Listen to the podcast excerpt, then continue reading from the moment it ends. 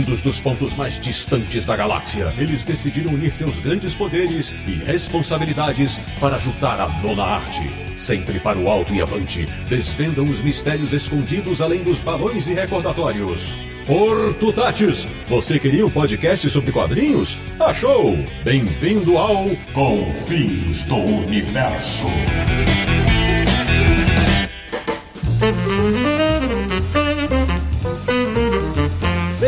Bem-vindo! Está começando mais uma edição de Confins Universo, o podcast que é um verdadeiro regalo para quem ama histórias em quadrinhos. Que é o podcast do Universo HQ, o site que mais presenteia seu público desde 5 de janeiro de 2000, www.universohq.com. E o programa de hoje é para estar em muitas listas da hashtag que eu criei há alguns anos, de quadrinhos e presente. Eu sou o Sidney Guzman, falo de São Paulo e adoro oferecer pílulas azuis para as pessoas. De Petrópolis, no Rio de Janeiro, ele que é do time dos bons, mas espalha a palavra de Maus. Samir Naliato. Maus e bons quadrinhos. Boa. Da República de Piranga em São Paulo, um homem que sabe quantas lições um presente bem dado pode trazer. Marcelo Naranjo. E já dizia Jorge Luiz Borges. Sempre imaginei que o paraíso fosse uma espécie de livraria. Hum. De Luxemburgo na Europa, nosso correspondente internacional. Um cara que sabe que às vezes um bando de dois é mais do que suficiente. Sérgio Codespot. Eu prefiro que sejam dois astronautas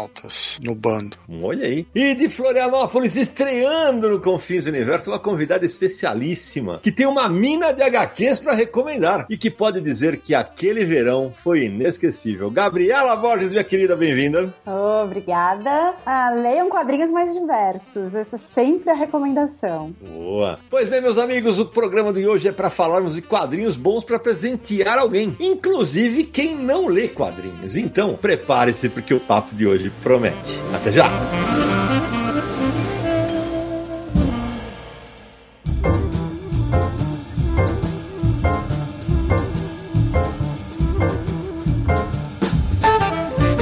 Caro Samir Nayato, antes de começarmos a distribuição de presentes, aquele recado inicial para quem quer nos apoiar no Catarse, Samir Nayato. Por falar em presentes, todo mês a gente presenteia 40 apoiadores com quadrinhos no nosso sorteio. Verdade. Então, olha só, pessoal, nossa campanha de financiamento coletivo do modo recorrente, né, funciona como uma assinatura, está lá no Catarse, acesse catarse.me barra universo HQ para você ver todos os detalhes, todas as, as recompensas, todos os planos estão bem definidos lá, bem explicados. Você vai concorrer a sorteio independentemente do plano, mas em alguns você pode concorrer até duas vezes. Você pode participar de grupo do Telegram, você pode participar de grupo no Facebook, você pode acompanhar a gravação aqui do Confins do Universo ao vivo com os bastidores. São muitas recompensas. Pode ganhar livro do Universo HQ também. Então entre lá, veja tudo, veja as recompensas. Apoie a gente, pessoal, a partir de cinco reais. Você já nos ajuda muito a continuar com esse podcast, continuar com o site e também nos programas do YouTube YouTube. Então acesse lá catarse.me barra Universo HQ, porque estamos todos esses anos no ar e temos que agradecer a vocês. Por falar nisso, amigo, hoje vai ter lista de apoiadores para ser eternizada aqui? Tem sim, porque essa lista aí que a gente cita os nomes todo o episódio também é uma das recompensas para apoiadores, né? Ter um nome aqui imortalizado em um episódio do Confins do Universo. Então, no episódio de hoje, fica aqui o nosso agradecimento para Nielson Borges, Daniela Marino, Gabriel Lopes, Henrique Henrique Gobo e Lucas Niacas de Oliveira. Valeu, pessoal. A Daniela Marino é a Dani Marino, que já esteve aqui conosco, teve no Universal aqui em resenha também. Então, beijo pra ela e agradecer a todo mundo que segue nos apoiando. E Samir, tem mais uma recompensa que você citou, que é o apoiador participar como ouvinte aqui. Pois é, hoje temos um apoiador que vai acompanhar todos os detalhes desse programa. Muito bem-vindo, Thomas Misfeld. Olá, pessoal. Agradeço imensamente esse presente que vocês têm me dado de participar aí acompanhando aí, os bastidores aí do universo HQ. A gente que agradece, Thomas. Se prepara que você vai ver que a bagunça hoje é mais ou menos organizada.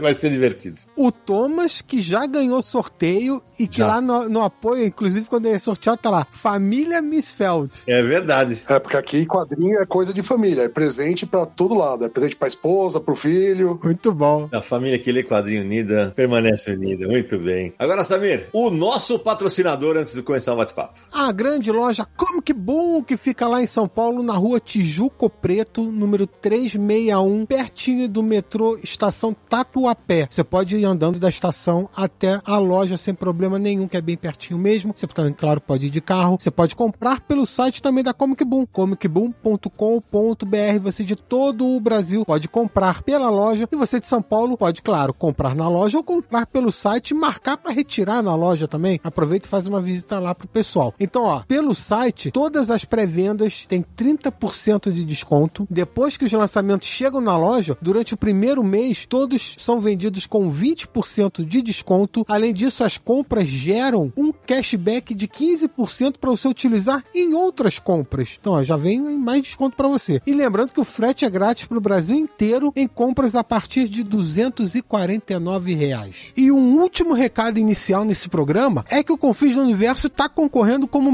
melhor podcast lá na CCXP Awards. Olha só que maravilha. Que é claro, né? A votação tem um júri, mas o público também pode votar e a votação do público conta como um jurado. Então, se você for votar lá na CCXP Awards, é só fazer o seu cadastro lá no site deles e for votar nas várias categorias. Tem categoria cinema, série de TV, literatura, quadrinhos e creators, né? Games também. E no, dentro de creators, o Confis do Universo está lá no melhor podcast. Então, se você for votar, gosta do nosso programa, acha que vale seu voto, a gente agradece. Muito legal fazer parte dessa lista aí de 10 finalistas da premiação, junto com outros pesos pesados da podesfera brasileira. E ó, só para lembrar que a votação acontece até o dia 28 de junho. Então, esse episódio do podcast que está indo ao ar no dia 15 de junho, se você estiver ouvindo a gente entre hoje e dia 28 de junho, dá tempo de ir lá votar. Depois disso, não. Então, o podcast fica aí para sempre na internet, né? Já ouvindo a gente depois, a votação já acabou, a gente já vai saber o resultado, mas até dia 28 de junho você pode votar. Muito bem. Então, agora, antes de começar o papo, Samir, deixa eu apresentar aqui a minha convidada, minha querida Gabi Borges, que você já teve com a gente no Universal aqui em Resenha. Aliás, acho que a Gabi foi uma das primeiras convidadas que a gente teve, hein? Foi do primeiro lote de convidados, né? E a Gabi, fala um pouquinho, Gabi, do Mina de HQ. Obrigado por, por ter aceitado o nosso convite. Ah, obrigada a vocês. Adoro sempre estar com vocês, conversar. Acho que eu fui a primeira mesmo convidada. Eu acho que foi, cara.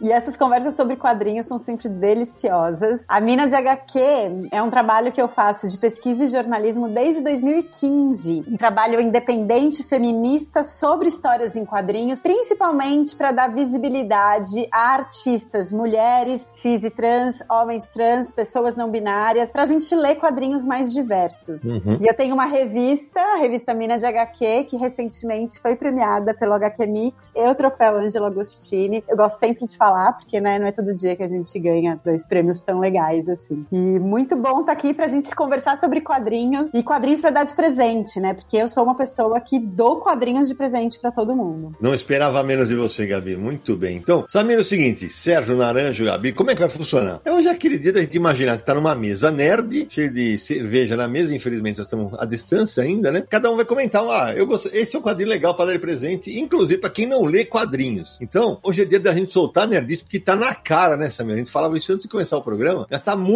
na cara que esse é um daqueles programas que eles vão ter a partir 2, 3, 4 e assim vai, né? É, a gente estava até comentando, né, antes que se esse programa fosse 20 anos atrás, era mais complicado de fazer essa lista. Nossa, pode crer. Mas o mercado mudou tanto, a variedade de publicações hoje em dia é tão grande que até se torna fácil fazer um programa desse, né? É verdade. Então, assim, é claro que a gente não vai conseguir falar de todos os quadrinhos ideais para dar de presente durante essa hora e meia que a gente vai conversar aqui. Por isso que pode ter episódio 2, 3, 4, porque tem muita coisa boa aí para dar de presente para ler. Aliás, Sidão, quero lembrar que esse episódio está indo pro ar por sugestão de ouvinte. Olha que legal. O Fernando Vela mandou mensagem pra gente pelo Instagram e eu vou ler a mensagem dele. Estou seguindo a orientação do Sidney Guzman e comprando HQ sempre que quero presentear alguém. Mas 90% das vezes compro mouse ou Persepolis. Vocês podiam fazer matéria com sugestão de obras que dão bons presentes. Então estamos fazendo um podcast inteiro sobre isso, Fernando.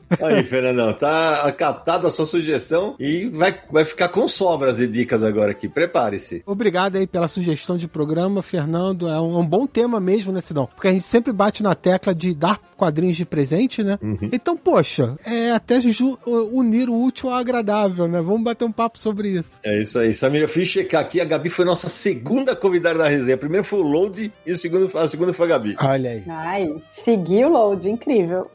ah, muito bom. Então é o seguinte, moçada, vamos começar o serviço. Eu vou começar o serviço com a Gabi, nossa convidada, que vai falar um quadrinho que ela dá de presente, o que ela acha que funciona para dar de presente. Gabi, a palavra é tua. Então, assim como Mouse e Persepolis são ótimos presentes, né? Uhum. Fico até feliz porque Persepolis é incrível mesmo. Amo os dois. E mais um que eu tenho gostado muito de dar de presente é O Essencial de Perigosas Sapatas, de Alison Bechdel. Primeiro porque a Alison Bechdel é tão importante aí na lista, né? Fan Home, eu acho que entra na listinha de Mouse, Persepolis e Fan Homes, os quadrinhos que todo mundo deveria ler e deveria presentear. E Perigosas Sapatas é um livro que traz as tirinhas, os primeiros trabalhos da Alison Bechdel nos Estados Unidos, tirinhas que ela publicou por 20 anos, desde o começo da década de 80, é, em jornais nos Estados Unidos. E aí virou um compilado que original, né, no original nos Estados Unidos chamava Dykes to Watch Out For, e aqui no Brasil foi traduzido para O Essencial de Perigosas Sapatas, que conta a história de vida de mulheres lésbicas, mas também de muitas pessoas LGBTQIA+.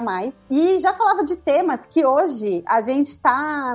São temas mais ou menos recentes, assim, nessa grande discussão, né? Então, uhum. é, dupla maternidade, pessoas não binárias, relacionamentos interraciais, raciais. E só que de um jeito muito bem humorado e que você lê, são tirinhas, mas você lê como se fosse uma graphic novel. Assim, uma longa história. E é um livro muito, muito bom. Alison Bechdel é genial e eu recomendo muito. E eu dei de presente para minha mãe, por exemplo. Olha que legal. E para algumas amigas. Então, e é, eu acho que por ser tirinha, assim, também pode ser legal para quem não lê quadrinhos ainda. Então, para quem pula assim, tipo de turma da Mônica para outros outros livros, eu acho que esse pode ser um bem legal. Até para entender, né, que, olha, dá, dá uma olhada do tipo de quadrinho que a gente tem. Ó, existe quadrinho também assim. A gente teve uma resenha há algumas semanas lá no nosso canal do YouTube, Gabi, com a, a Dandara Palankoff, ela, ela resenhou esse quadrinho. E é uma das coisas que, ela, que eu achei muito legal, que como é um, é um trabalho de muito tempo da Bechdel, dá para notar, inclusive, a evolução dela como artista, né? Exatamente. Ah, e só complementando, o, o livro que a Gabi indicou é da Todavia. É muito interessante. Boa dica. Começou bem. Quem vai vai agora na Marcelo Naranjo. Vai lá, Naranjo. Opa, então, para começar as minhas dicas aqui de presentes, né? Eu pensei em, em,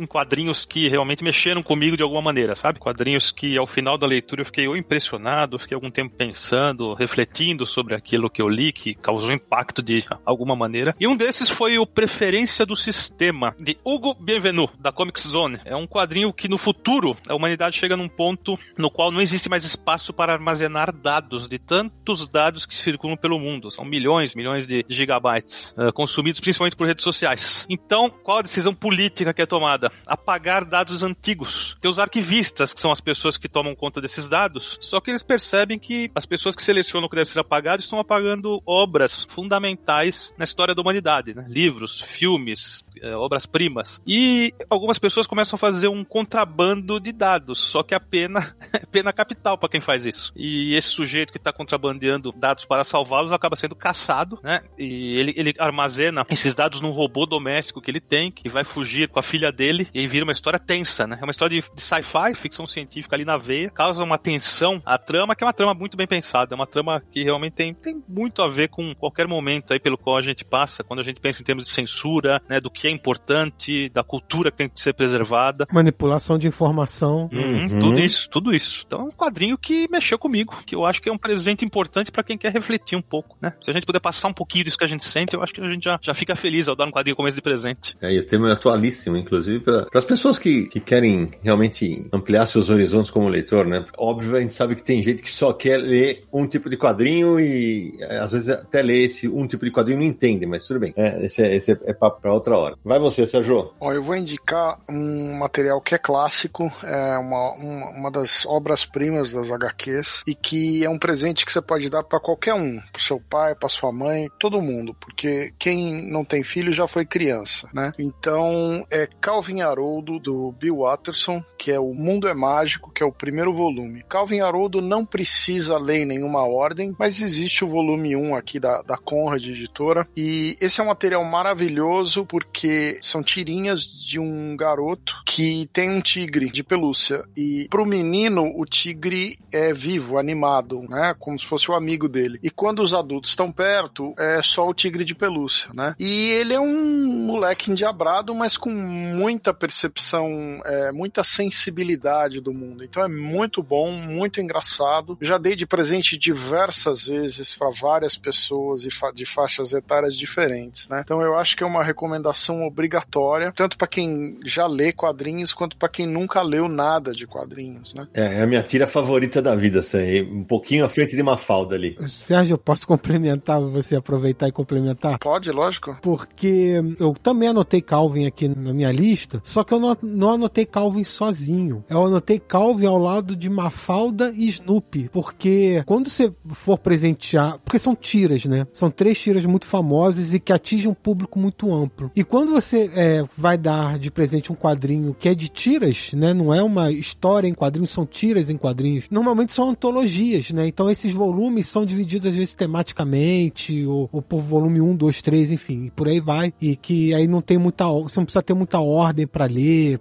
É bem flexível nesse sentido, né? Eu acho que essas três tiras se encaixam bem nesse perfil. São três tiras que agradam muito público, muito público variado, que passam mensagens diferentes, às vezes importantes, às vezes, às vezes divertidas, às vezes é, introspectivas, enfim. E mesmo você dando. Você não precisa dar uma coleção completa, você não precisa dar uma falda completa, por exemplo. Mas um volume, uma edição lá com algumas páginas é, é um bom presente realmente. Uma falda, apesar de ser brilhante e maravilhoso, ele é um pouco mais politizado, né? Sim. Uhum. É uma visão bastante interessante do mundo, mas é, tem uma percepção mais politizada. O Charlie Brown, o Snoopy, ele é um misto de lirismo e um pouco assim, talvez mais intelectual. O Calvin, para mim, dessas três tiras, é a mais universal de todas. Eu acho que ele é a mais acessível de todas. Pois é, para mim o lance é justamente que o Calvin, apesar de todas essas tiras terem sido criadas numa era pré-internet, o Calvin é o que permanece mais atual, porque o Charlie Brown e o Snoopy vai, vai ter momentos que, vai, que algumas tiras são datadas e a mesma coisa acontece com a Mafalda se a pessoa, por exemplo, não, não souber nada sobre a ditadura na Argentina, que a, a Mafalda, o Kino batia o tempo inteiro, entendeu? O Calvin, como é um negócio mais sobre infância tal, ele, ele consegue ser mais universal do que as outras duas. Mas olha que o, o mundo dá voltas e que a gente tá vendo hoje em dia, muitas tiras da Mafalda batem certos temas bem no alvo. Sem dúvida, eu, eu morri de rir, Samir, que essa semana apareceu um, um, um memezinho na, na, na, internet que mostrava uma falda assim, quem é essa garota? Aí tinha um cara assim, não sei, mas ela sempre aparece para me ferrar nas provas de português. E eu acho que quadrinhos políticos eles podem ser bem universais também, né? Eu acho que dependendo para quem você vai presentear, tá tudo bem. Assim, acho que pode até ser uma, um presente que provoque um pensamento, assim, né? Exatamente. E eu só quero lembrar também que temos um episódio do Confis inteiro sobre o Snoopy, né? Peanuts. Então procurem lá no Confis do Universo pra gente falar sobre a obra e o autor. Um episódio completinho sobre isso. Ô, Samir, vai você ou você, a tua indicação já foi passo para mim? Não, eu tenho uma indicação. Então, então você já roubou no jogo, né? E já indicou duas antes. Uhum. Então, se não, você quer que eu pule, eu pulo, mas eu queria fazer uma, uma observação meio geral antes. Ah, vai, olha lá. É, é, porque assim, quando a gente fala de dar quadrinho de presente, é fácil, assim, em termos, mas é mais, mais tranquilo você dar um quadrinho de presente para um leitor de quadrinhos. Você conhece a pessoa, sabe o que costuma ler, os, os gostos, enfim, é, é, um pouco mais tranquilo. Para uma pessoa que não é leitora de quadrinhos, aí pode ser uma tarefa mais complicada. Foi até o espírito da, da mensagem que a gente recebeu do Fernando, que a gente até vai comentar muito aqui. Eu sempre que vou dar um quadrinho de presente para uma pessoa que não é leitora de quadrinhos, eu procuro pensar o seguinte: primeiro, claro, a faixa etária, né? Isso. Tem que ter um, um, alguma coisa que vai se adequar àquele público. O assunto que interessa essa pessoa, então pode ser, sei lá, gosta de história de terror, gosta de, sei lá, documentário, humor, super-herói, política. Política, como a Gabi falou aqui, então, pra Mafalda poderia ser um bom quadrinho para ele. O esporte, moda, cara, enfim, o assunto que interessa essa pessoa. E o quadrinho, é, é, eu procuro evitar quadrinhos que façam muita experimentação de linguagem,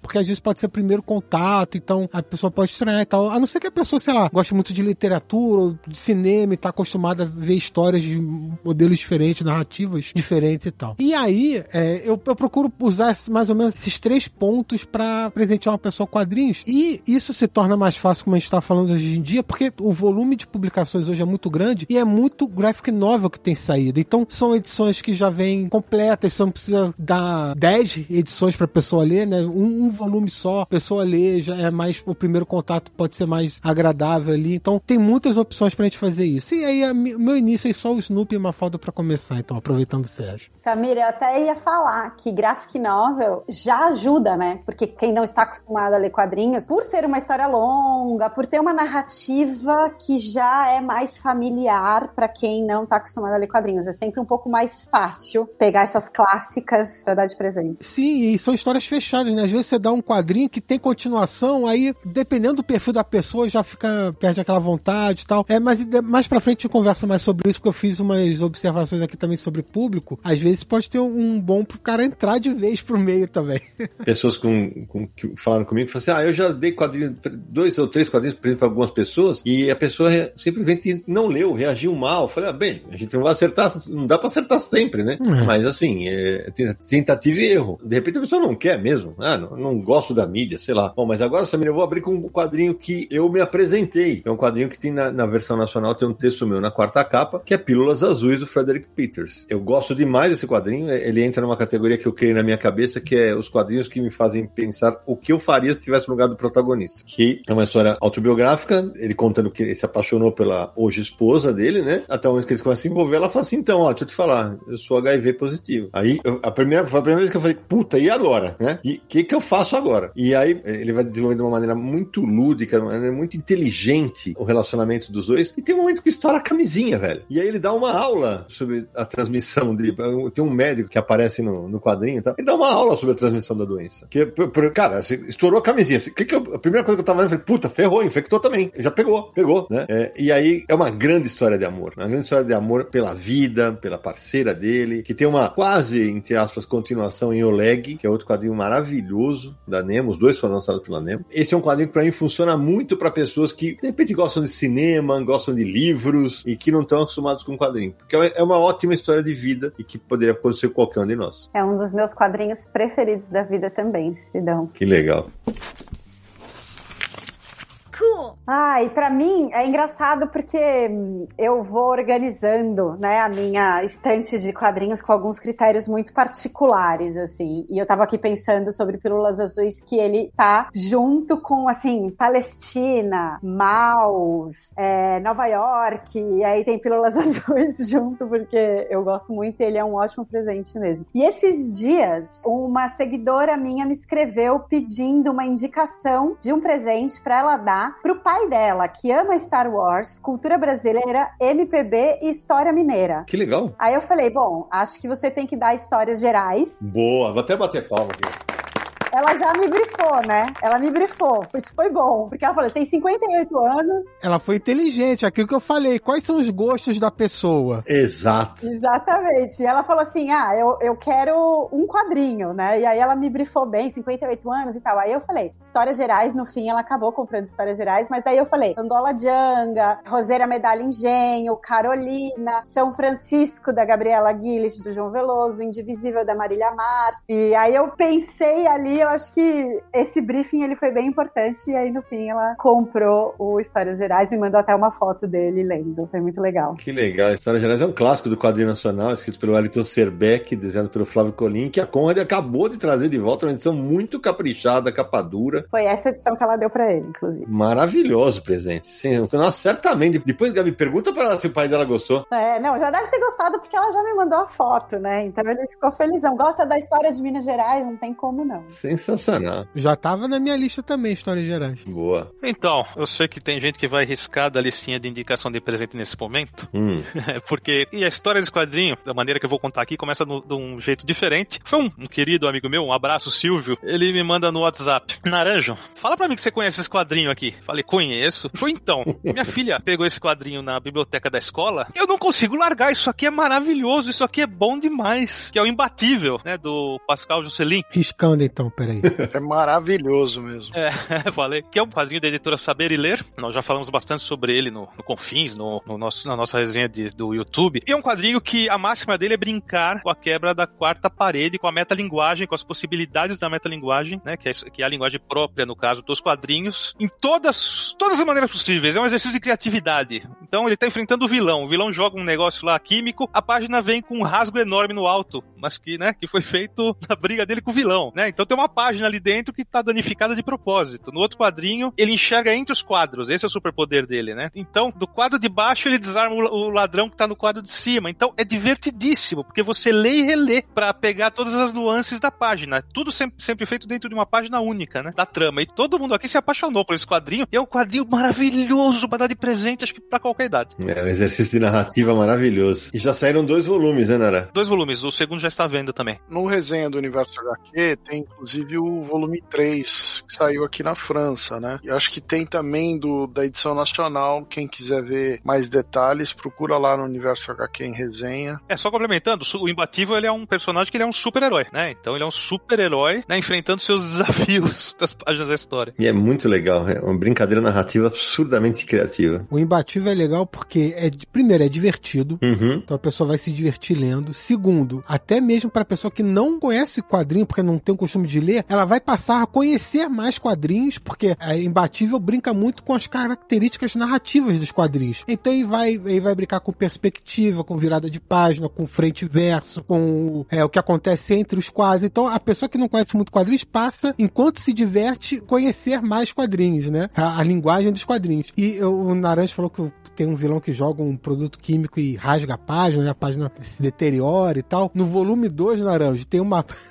eu tô pensando se eu faço resenha do volume. O Sérgio fez o resenha do volume 1 e 3 no YouTube. É, é. Tô pensando se eu faço do 2. Tem uma parte do 2 que é assim: o, o vilão cria uma máquina pra é, criar uma realidade alternativa. E aí, quando a máquina é acionada, a página ela se desdobra. Então, quando você vira a página, assim, é a mesma página, só que ela ganha uma. Como se ela tivesse dobrada no meio, sabe? Uhum. Você não vira a página, você desdobra a página. E uma parte da página é a realidade A e a outra parte é a realidade B. Porque são duas realidades em paralelo.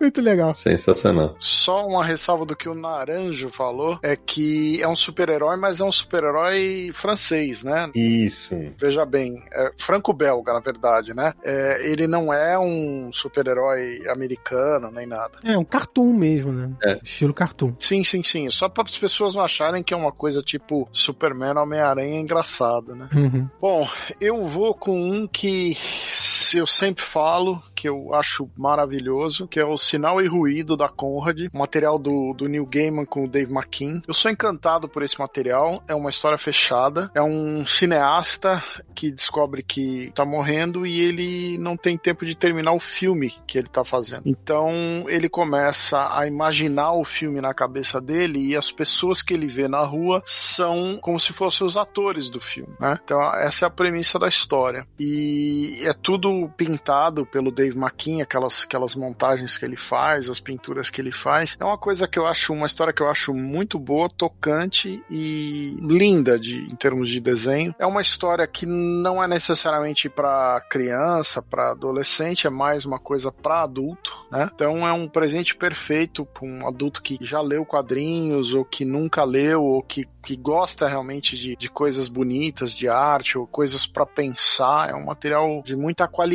nesse sentido, né? Eu vou aproveitar uma deixa da Gabi, porque eu vou puxar um outro assunto. Ela falou que a leitora dela entrou em contato para pedir um, um quadrinho pro pai, o pai gostava de Star Wars, né? E veja, Star Wars tem todo um universo expandido nos quadrinhos. Um dos pontos que eu separei para comentar nesse podcast é que cada dia mais e mais quadrinhos sendo adaptados para filmes, para séries, para games e vice-versa. Filmes, séries e games que ganham versões em quadrinhos, né? Então, complementos em quadrinhos, etc. E Star Wars é um caso clássico disso, né? Desde a década de 70, pela Marvel, tem quadrinhos de Star Wars. Já foi para Dark Horse, voltou para Marvel. Aqui no Brasil, atualmente, quem publica é a Panini. E se você conhece alguém que, por exemplo, é fã de Star Wars, pode presentear com um quadrinho de Star Wars para ela. E ela pode ser a porta de entrada para o universo dos quadrinhos para essa pessoa. Então tem adaptações dos filmes, que seria, pode ser um, um caminho bom inicialmente, porque são edições fechadas também, né? Com a adaptação do filme. Tem as séries mais longas, mas a pessoa já tem que estar disposta a, a entrar nesse universo. E tem outras séries que eu acho bem legais que também podem servir para esse público. Tem uma minissérie que a Panini lançou chamada Star Wars A Guerra nas Estrelas, que é a adaptação em quadrinhos da primeira versão do roteiro do filme. Então tem várias coisas diferentes. Pode ser uma boa curiosidade para quem é fã de Star Wars. Tem uma outra minissérie da Panini que se chama Star Wars Infinitos, que é um o que aconteceria ser de Star Wars. É tipo assim, os eventos ocorreram de maneiras diferentes que deram um resultado diferente na história. Então pode ser uma outra curiosidade para alguém que é fã de Star Wars. Então esses materiais podem agradar essas pessoas. Eu acho que isso aí é meio barbado. Se dá um quadrinho de Star Wars pra quem gosta de Star Wars, acho que é meio barbado. Acho que o cara é. É, pra quem gosta de filmes de ficção desse estilo, né, serve também. Exatamente. Eu vou para um, um, outro quadrinho que eu amo de paixão, que é da Quadrinhos da Companhia. foi resenhada também no, no Aniversário aqui, resenha pelo Rashid. Um abraço pro Rashid, que é Três Sombras do Círio Pedrosa. Eu resenhei esse, esse quadrinho lá no Aniversário aqui, quando ele saiu. É um quadrinho fenomenal, uma fábula maravilhosa sobre um pai que tenta impedir que a morte leve o seu filho embora. Eu já era pai quando li. Acho que para quem é pai isso toca de uma maneira absolutamente forte e acho que mas mesmo para quem não tem filhos, a empatia vai fazer com que você compre aquela história de uma maneira muito emocionante, até porque tem um traço incrível, muito entre aspas nervoso na, na narrativa, que é a luta do pai contra as figuras que representam a morte. É um quadrinho que eu dou de presente facilmente para quem não é leitor de quadrinho, que é sempre o meu objetivo para tentar fazer, ó, dá uma olhada nisso aqui. Olha como você pode gostar de quadrinho. Esse é um deles. Eu tava aqui pensando sobre quadrinhos pra galera mais nova também. Uhum, boa. Queria falar de dois. Primeiro eu vou falar de Saudade, que é do Felipe William e da Melissa Garabelli, que é uma publicação independente. Um desenho maravilhoso, uma história linda, é, sobre a relação com o cachorro na infância. E é muito bonito e eu acho que é um quadrinho bem legal, assim, para você dar para uma criança. Tem muita gente que me pergunta sobre quadrinhos para crianças, que fuge um pouco do óbvio, né? De, de Turma da Mônica, de Calvin Haroldo, enfim. Então eu sempre indico esse. Agora tem um outro, que é Heartstopper, da Alice Osman, que é da editora seguinte, né? O selo da Companhia das Letras, e que agora tem uma série na Netflix. E esse quadrinho é muito interessante porque ele é muito lindo, muito bonitinho, assim, as cores lindas, é um quadrinho lindo, a série é fofa e também fala, né? É uma história de dois meninos gays ali na escola que estão se descobrindo, né? Estão entendendo ali, autodescobertas mil, assim. E a galera tá pirando. A galerinha de, sei lá, 13, 14 anos, talvez menos, mais, mas tá pirando nessa série e, consequentemente, no quadrinho. Então eu também acho que é um jeito, e não importa, assim, acho que hoje em dia, pra essa turma aí que adolescente, as discussões são outras, mais naturais do que pra gente, e eles estão adorando. Então eu acho que é um quadrinho bem legal e muita gente que tá vendo a série fica sabendo que tem um quadrinho e quer ler o quadrinho também, sabe? E aí também Arlindo, né? Desculpa desculpa indicar um monte. Eu ia falar isso agora. Você roubou completamente é. no jogo, mas você eu deixo, entendeu? Não, desculpa, é porque assim, né? Não tem, hoje em dia não tem muito como falar de Heartstopper e não falar de Arlindo. Que vou te falar, pra mim Arlindo é muito melhor. Pronto, falei. É, então, aí eu, eu não gosto de escolher preferidos, assim, desse jeito, até porque eu acho que eles têm umas coisas semelhantes e diferentes, mas Arlindo é maravilhoso também. Então toda vez que eu indico Heartstopper, eu falo, ah, mas então você vai gostar de Arlindo. Eu sempre faço essa associação. O Arlindo foi é da Ilustralu, foi publicado também pela seguinte, não é? Também pela seguinte, é. E um sucesso, assim, dois sucessos. Quadrinho maravilhoso sobre um menino no interior do, do Rio Grande do Norte que descobre que a sua orientação sexual é, ele é gay. Você imagina se numa cidade grande é difícil, imagina como é no interior do Rio Grande do Norte. E aí é, o relato é muito emocionante. É, é, é num traço bem cartoon, né, Gabi? E assim, Sim. mas uma narrativa muito forte. A Ilustralu fez um quadrinho maravilhoso, realmente. E as referências dos anos 2000, Sandy Júnior, Malhação, várias coisas. Total, total, velho. Já fica a dica para fazer o pacotinho, sabe? Assim, para dar Natal, aniversário, Dia das Crianças, sei lá, pra galera mais nova. Preciso me manifestar e dar um depoimento nesse momento. Então faça-o. Heartstopper também estava na minha lista porque eu tenho esse exemplo dentro de casa. Aí. A Samira é viciada em Heartstopper. Tem os dois primeiros volumes já publicados aqui no Brasil. Ela adora esse quadrinho, adora a série. Desde que foi anunciado pela editora, ela já tava me pedindo para comprar. Então, isso que a Gabi falou, eu vivi dentro de casa, eu posso atestar. Realmente tá acontecendo. Então, é uma ótima dica mesmo. E às vezes a gente esquece dos adolescentes, né? A gente fica pensando em dar quadrinhos pros adultos e tal, e aí fica esse limbo. E a gente tá com bons livros hoje para dar para esse público. Exatamente isso. E é importante deixar muito claro aqui, até porque quem ouve Confis Universo sabe disso, quem viu o Universo, quem resenha sabe disso, né? Certamente vai, ter, vai aparecer alguém dizendo, ah, vocês estão querendo dar quadrinho para transformar as crianças em homossexuais. Não, olha só, de novo, a Samira tem 16 anos. Eu não comprei o quadrinho para ela. Ela pediu para eu comprar o quadrinho para ela. É muito diferente. Então ninguém tá tentando empurrar nada, não. É exatamente isso. É porque nessa idade, a galera hoje em dia tá muito mais pra frente que a gente. Não nas escolhas próprias necessariamente, mas numa empatia entendimento do mundo. Então, coisas que pra gente são questões, pra essa galera não é questão. E tá aí o sucesso de Heartstopper, que não foi a gente, né, que fez ser um sucesso. A galera quer esse sucesso, gosta desse sucesso. É, é exatamente isso, Gabi. É praticar a empatia. Esse tipo de quadrinho serve para isso. Não, não, é que esse quadrinho é só para o público LGBTQIA+. Não. Esse, esse é um quadrinho legal, são quadrinhos legais para quem quer praticar empatia. Viver num mundo justo para todo mundo, que todo mundo possa amar quem quiser. É isso. Ah, então vou seguir essa linha historinha eu vou falar de um, de um, quadrinho que vai bem por aí, que foi lançado em 2016. É um quadrinho que me conquistou nas primeiras páginas, assim, não impossível parar antes de terminar. Tanto que vai virar animação, que é Nimona, da Noelle Stevenson. Nossa, maravilhoso. Maravilhoso. É um quadrinho sobre isso, sobre ser incluso, sobre ser aceito. Só que tudo é contado de uma maneira tão autoastral que você começa a entender o que está acontecendo ao longo da história. Né? É um quadrinho muito sensível, muito inteligente. E a Nimona, ela, ela, é, ela é uma menina transmorfa, né? Isso vai ser explicado depois de onde ela adquiriu o poder. E o sonho dela é trabalhar junto com o maior vilão que já existiu, né? Que é o Lord Ballister Coração Negro. É que na verdade o pessoal que toma conta do reino deles que é o que é malvado, né? E, mas aí, como ele não se adequa, ele é o vilão. Só que ela, quando ela começa a trabalhar do lado dele, ele tem um limite, esse maior vilão de todos os tempos. Então quando o plano dele é bem realizado, ele vai parar ali. Ela chega e fala: que parar, eu vou matar todo mundo. Não, você não vai matar ninguém, eu vou matar todo mundo. E ele precisa segurar ela, porque senão ela mata todo mundo.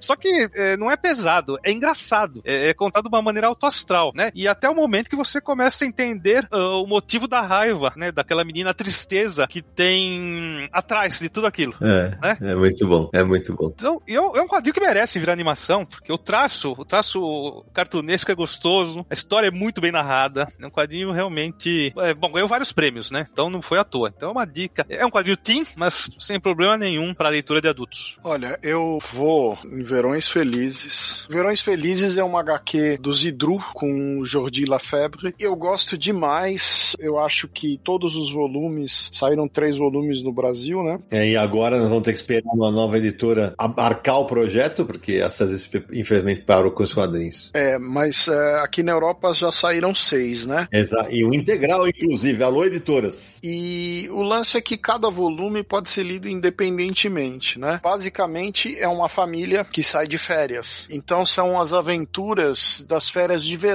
sempre, em épocas diferentes, mas é sempre contando histórias dessa família. A arte é maravilhosa e representa demais. Eu que já passei esse tipo de férias aqui é, na Europa, porque eu moro aqui, né? É muito representativo do que a gente vê por aqui. Então é uma coisa muito real da experiência provável dos autores, inclusive. Você, mas vale dizer que é uma família belga, e isso gera um monte de piadas que você vai entender como os belgas são vistos na Europa, né? É, é principalmente entre eles e os franceses, né? Uhum. Mas é muito divertido, a arte é muito bonita, eu acho que é uma coisa para qualquer um, uma coisa alegre, uma coisa leve, uma coisa realmente para qualquer um, para jovem, para adulto. Eu acho que para criança talvez não seja o, o caso, não porque é inadequado, mas porque talvez não exista ainda aquela compreensão do material todo, mas pegar aí qualquer adolescente para frente, eu acho que é um belo de um presente para quem gosta de quadrinho, né? Muito divertido, muito agradável de ler. Eu vou ter que aproveitar de novo a deixa de outra pessoa pra complementar. Ah, você vai falar de Zidru e você vai roubar no jogo e vai falar de um monte de coisa que eu tô ligado. Porra, um monte de coisas não, mas assim, todo quadrinho do Zidru é bom pra dar de presente. Total, concordo. É o tipo de trabalho que parece assim, que, cara, isso aqui você pode presentear alguém e ela vai ler e vai acompanhar a vida de alguém, vai. Porque assim, o Zidru conta histórias sobre a vida e conta histórias sobre pessoas, sobre os sentimentos das pessoas, sobre seja a pessoa se divertindo com a família ou superando um, um trauma e evoluindo na vida. Então todos os quadrinhos do Zidru são bons presentes. E a, a gente tá gravando esse episódio agora no comecinho de junho e a gente acabou de fazer resenha no canal do Universo HQ de Adoção, Maravilhoso. que saiu pela Nemo, e no mesmo mês, também agora em maio, saiu a Obsolescência Programada de Nossos Sentimentos, que é sobre o amor na terceira idade. Maravilhoso. Espetacular. É maravilhoso. Então, assim, os quadrinhos do Zidru são ótimos presentes. E esses dois também. É a mesma mesmo perfil que eu comentei antes. Edições únicas, a história tá fechada, a história completa. Então a pessoa lê. A leitura é flui facilmente nos dois casos. Então você lê, acabou aquela história, você já compreendeu ter a história completa na mão, você viveu aquela experiência junto com aqueles personagens. São ótimos presentes. Boa, Samir. Eu vou complementar então. é, Você pode botar nesse bolo aí, também no Zidru, e com o desenho do La Febre, é, a Mundana, que saiu pela Faria Silva no ano passado. Eu até acho que tem alguns problemas de impressão na edição, mas é, cara, é um material espetacular, só que aí numa outra pegada. Não é uma pegada mais. Ela tem a pegada emocional, mas ela mostra uma realidade cruel da guerra, né? Com fatos que aconteceram, o que eles explicam o que era a, a repressão, né? Na, na época da Segunda Guerra e tal. Mas o Zidru, como você falou, é um grande contador de história. Eu, Samir, eu vou, eu vou num quadrinho agora, porque tem, uma, tem alguns dogmas que felizmente as coisas têm mudado aqui no, no Brasil, que durante muito tempo, eh, eu lembro quando a Gabi começou a, a- a aparecer no mercado, todo mundo fala, ah, mas mulher não lê quadrinho, mulher, mulher lê pouco quadrinho. Aham.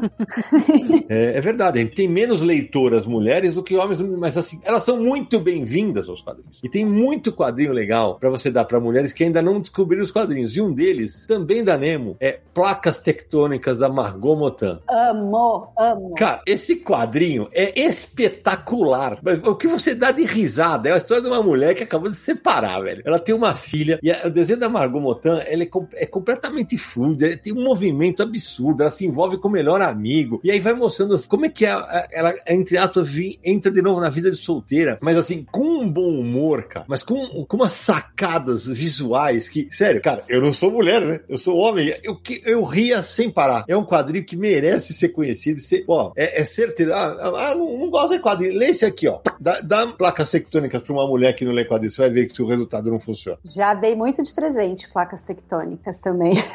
e eu acho que é o tipo de livro também que os homens têm que ler, né? Porque Sim! a gente precisa ler histórias de pessoas. E é maravilhoso mesmo. Eu tava pensando aqui, Sidão, sobre. Eu gosto muito de autobiografia. Muito. Eu adoro. E eu ia indicar um, mas eu vou indicar outro agora. É bom que esse programa a gente vai mudando durante o qual é uma beleza. É, exatamente. Estava com um aqui na minha frente, mas falei, não, vai ser outro. Que é o melhor que podíamos fazer da Tibui, que é uma quadrinista vietnamita e foi publicado no Brasil pela Nemo também. Ó, a Nemo presente. A, Ne- a Nemo, vou te falar, faz quadrinho pra dar de presente mesmo, hein? É, exato. Queria ver mais quadrinhos nacionais. Aquelas, Uhum. né?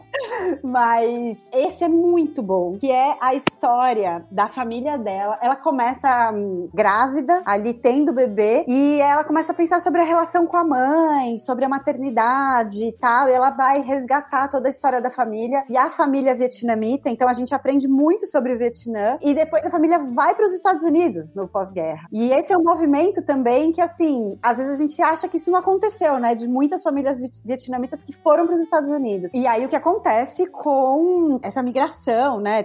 Os impactos na família, impactos de guerra e tudo mais. E é um livro lindo que mexeu muito comigo, me marcou muito no ano passado e eu tenho falado muito dele. E é um, o tipo de livro que é legal dar para quem gosta de história. Então eu acho que esse também pode ser um gancho, né? Porque ah, a pessoa gosta, se interessa por história de guerra ou história do mundo, ou se- é um livro que tem muitas, né, sei lá, mães também, você de repente fala sobre maternidade ou mesmo sobre paternidade, que tem que dar pra, dá pra achar muitos ganchos nesse livro e não é um livro óbvio, que muita gente não conhece esse título. Então, eu indico muito. Livrão. Concordo. Ótima dica. Eu vou então fazer um hat trick agora, porque não é possível que só vocês podem, né? Eu também posso, né? é, não, porque daqui a pouco ah, falaram tudo, lógico, né? O Samir né, aproveitou lá, e, ah, mas tudo bem.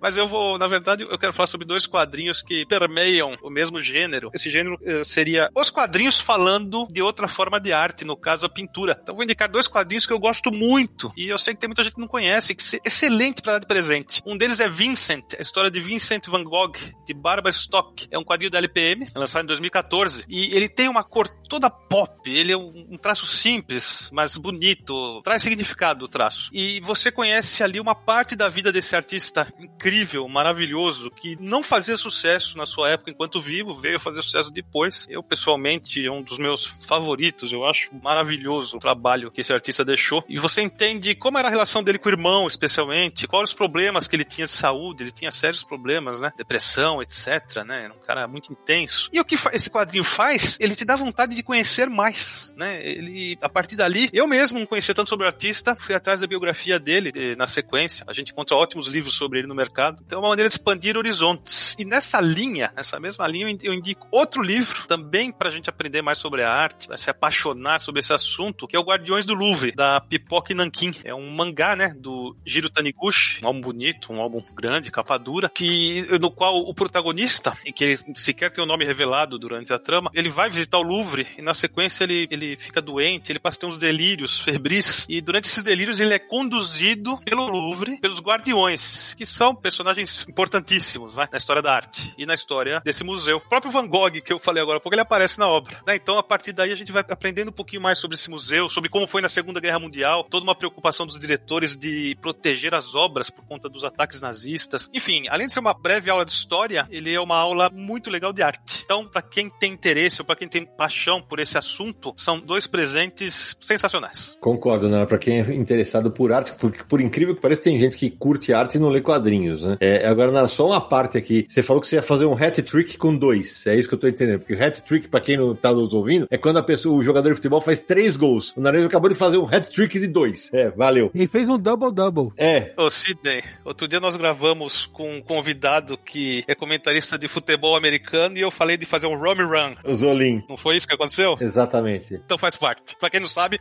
Romy Run é do beisebol. É isso mesmo. Eu não sei do que vocês estão falando, mas eu também dei umas roubadas aqui, né?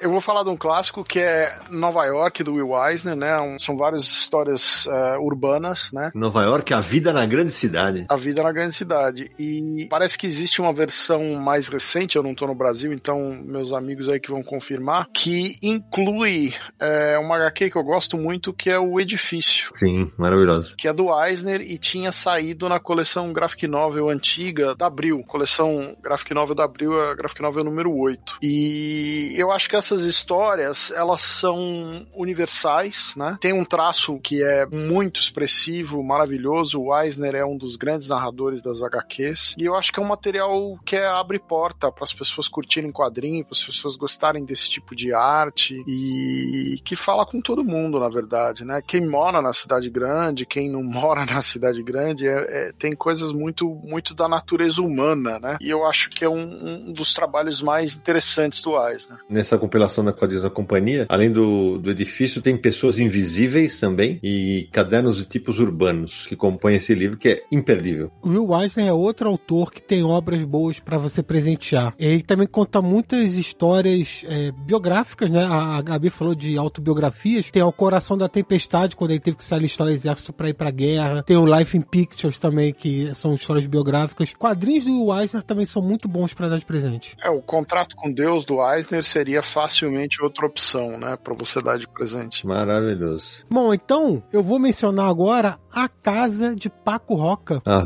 Maria. Meu coração até chora já. É, foi publicado aqui no Brasil pela editora Devir. Lançou no passado, 2021, então encontra-se facilmente aí para comprar. Que é a história de uma. O, o o patriarca da família, né? O pai da família morre e a casa onde a família toda morava vai ser colocada à venda e tudo mais. Então os filhos voltam para né, cuidar da casa para botar para vender e aí quando eles estão na casa começa a relembrar da vida que tiveram naquela casa, do pai. Então é uma retrospectiva daquela família e, e como aquela casa era importante para eles, né? E aí a história vai se desenvolver e, e vai ter um destino da casa. Aí tem que ler para descobrir. Mas é uma história sobre perda, sobre reencontro também, sobre família e que fala com muita gente, né? É emocionante, é emocionante. Para quem eu já, eu já, falei dela no Universal aqui em Resenha, essa é uma das HQs mais marcantes para mim das últimas décadas. Samir, eu vou, eu vou agora, eu vou na linha do que a Gabi falou, é, contar histórias reais.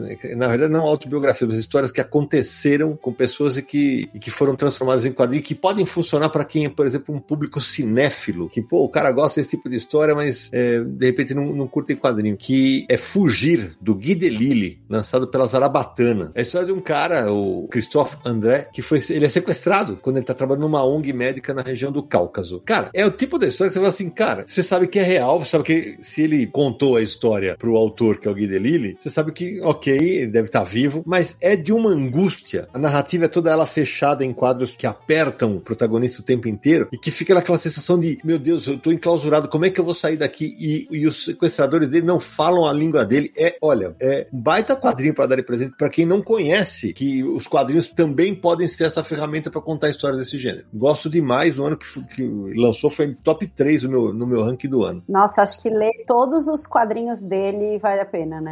São Boa. todos muito bons, assim, para entender o mundo, porque ele viaja, né? Tanto pelo trabalho dele quanto pelo trabalho da esposa, que sim, trabalha no Médicos Sem Fronteiras, né? E aí eles Isso. viajam o mundo para É, nossa, retratar o mundo de um jeito muito maravilhoso mesmo.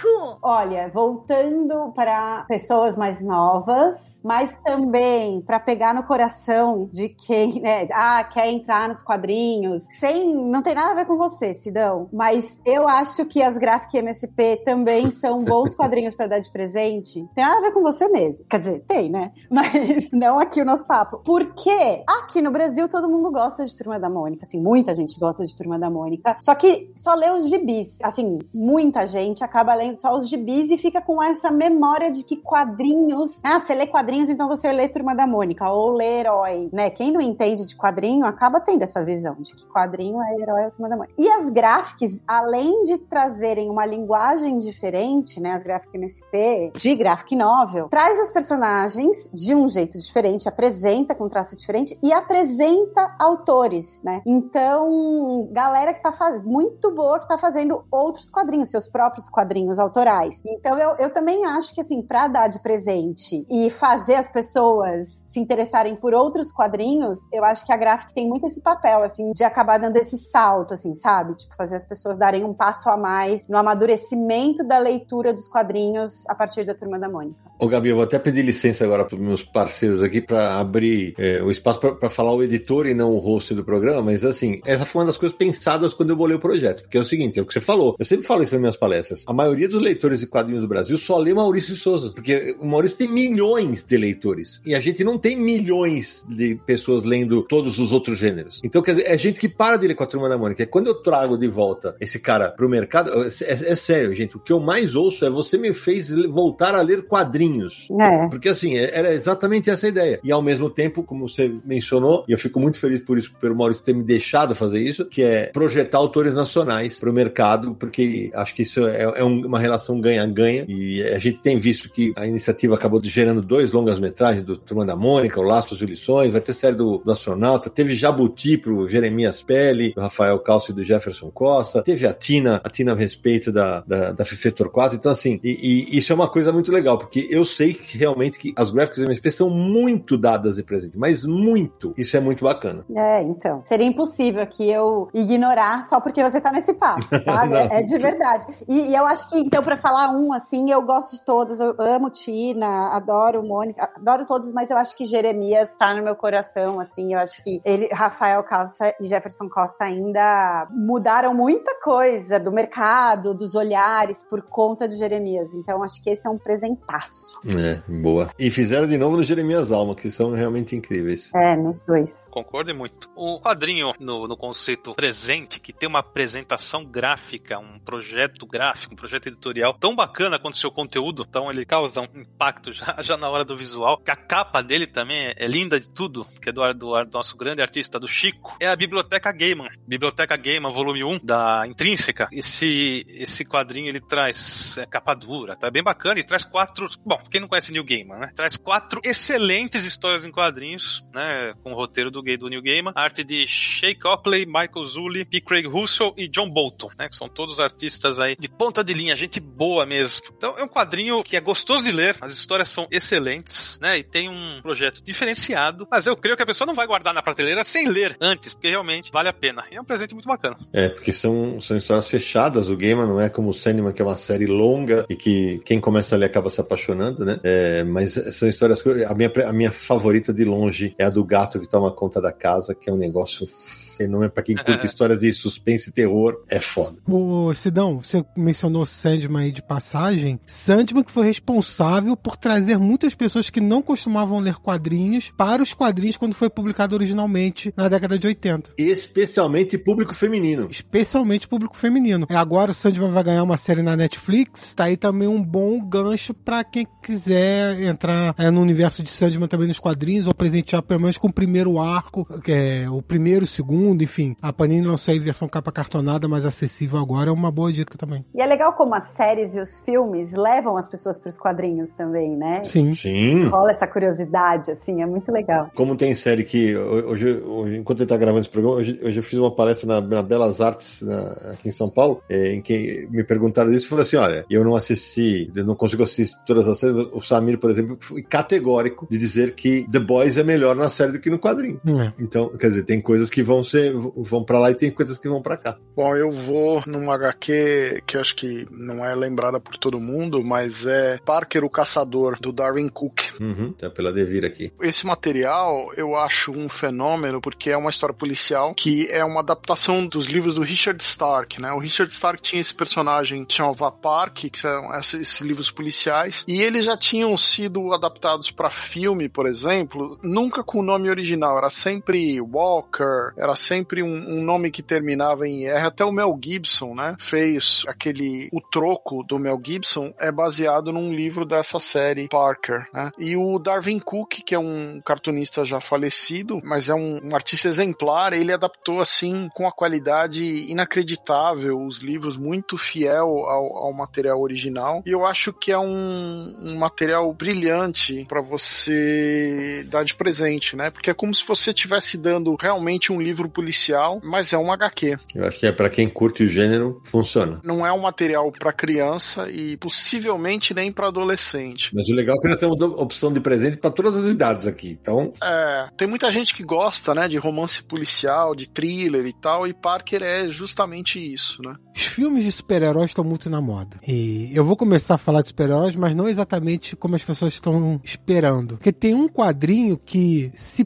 passa ali nesse universo de super-heróis, mas na verdade é uma biografia, porque é a história de Joe Schuster, o co-criador do Superman. E a Gabi até falou de autobiografias e não sei o que, isso é, não é uma autobiografia, Joe Schuster já faleceu, mas é sobre o desenhista, co-criador do Superman, e todos os problemas que ele passou na vida com batalhas judiciais com a DC, é, com não, ter, não ganhando dinheiro o personagem que foi comprado pela DC, é, as brigas que teve para tentar reaver os direitos, para tentar ganhar alguma coisa do personagem, e conta também um pouquinho como é que foi a criação do Superman, né? Então esses bastidores todos é uma boa história para as pessoas que não precisa, não precisa conhecer cronologia nem nada, é uma história real e que circunda aí toda essa, essa ficção tão famosa hoje em dia de super-heróis. É uma boa dica para as pessoas conhecerem um pouco mais desse universo, né? boa dica. O nosso ouvinte que já conhece o Samir das resenhas e de outros podcasts, ele tem que rir nesse momento, porque imagina se o Samir não ia indicar alguma coisa do Super-Homem. Ligado ao Super-Homem, é óbvio, né? Ah, mas tem mais, tá?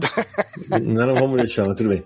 É. Não, não, só, só pra falar que, que a, a edição foi publicada pela editora.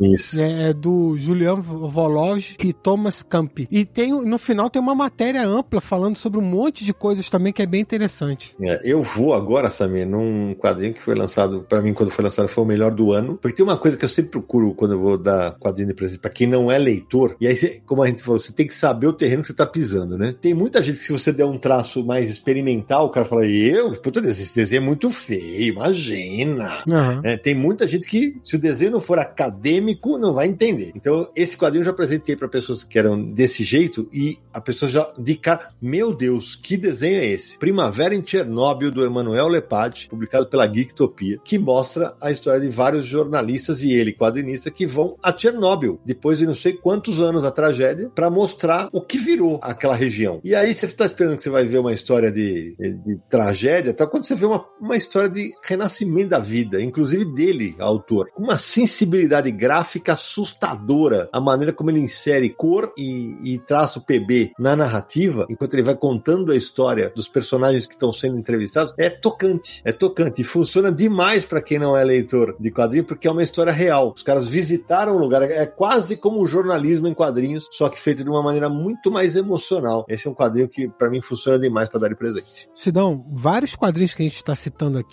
possuem resenha ou no site ou no YouTube. Então já vou deixar o aviso pro pessoal. Esse pessoal agora de Chernobyl tem lá no YouTube. Todos os quadrinhos que a gente está citando aqui, é, que tiverem resenhas, eu vou linkar nas resenhas e aí as pessoas podem ir e se aprofundar mais para conhecer mais as obras. Bom, eu vou dar uma roubadinha. Lá vai ela. Mas é porque tem dois livros que eu acho que já registraram bem a pandemia, trouxeram aqui um, um recorte legal e esse tema interessa a todo mundo, né? Ou, ou a gente está em negação, ou as pessoas estão em negação, não querem falar sobre isso, ou interessa para todo mundo. Que é Confinada, do Leandro Assis e da Priscila Oliveira, e Isolamento, da Elô D'Angelo. Ótimas escolhas. Confinada saiu pela Todavia, Isolamento é uma publicação independente da Elo, mas são dois livros muito legais, diferentes, bem diferentes em estilo de traço, estilo da narrativa do roteiro, do tema mesmo, mas os dois, é muito legal isso dos quadrinhos que começaram na internet, né, em séries de tirinhas publicadas principalmente no Instagram e que depois são compiladas e se tornam um livro e que foram criadas durante a pandemia. Eu acho que a gente vai ver um monte de obra sobre coronavírus, é, Covid-19 daqui a pouco, mais um monte de coisas, né, quando a gente processar de novo, enfim. Mas essas foram produzidas durante. Então também tem uma verdade ali e uma urgência que também se perde depois quando você escreve depois, né? Então é muito interessante que são dois livros que trazem esse relato durante a pandemia. Então é ótimo para dar de presente também. Tem o Você Não Me Conhece do Guilherme de Souza também. Eu ia falar disso também no ano passado, que aí é eles narrando que ele foi vítima da Covid e ficou internado na UTI e tal. É, realmente foram ótimas as escolhas da, da Gabi, porque são obras muito diferentes e, e muito legais. Já saíram algumas obras sobre Covid, sobre esse período de pandemia. Além dessas três que a gente citou aqui, tem outras também. E o Guilherme Souza, aliás, que tem a última bailarina, que também é um bom quadrinho pra você dar de presente pra pessoa se divertir lendo. Excelentes dicas. Esses quadrinhos são realmente vale a pena quem não conhece conhecer. Eu vou falar sobre um que acabou de sair. Tá tão fresquinho quanto uma lata de sardinha. Ah, gostei do gancho, Naranja. que é um oceano de amor. Mas lata de sardinha não é muito fresquinho, não, né? É enlatado, pô. É, né? Olha, bicho, se não tiver fresquinha dentro, a coisa vai ficar feia. É que tava na geladeira, sabe?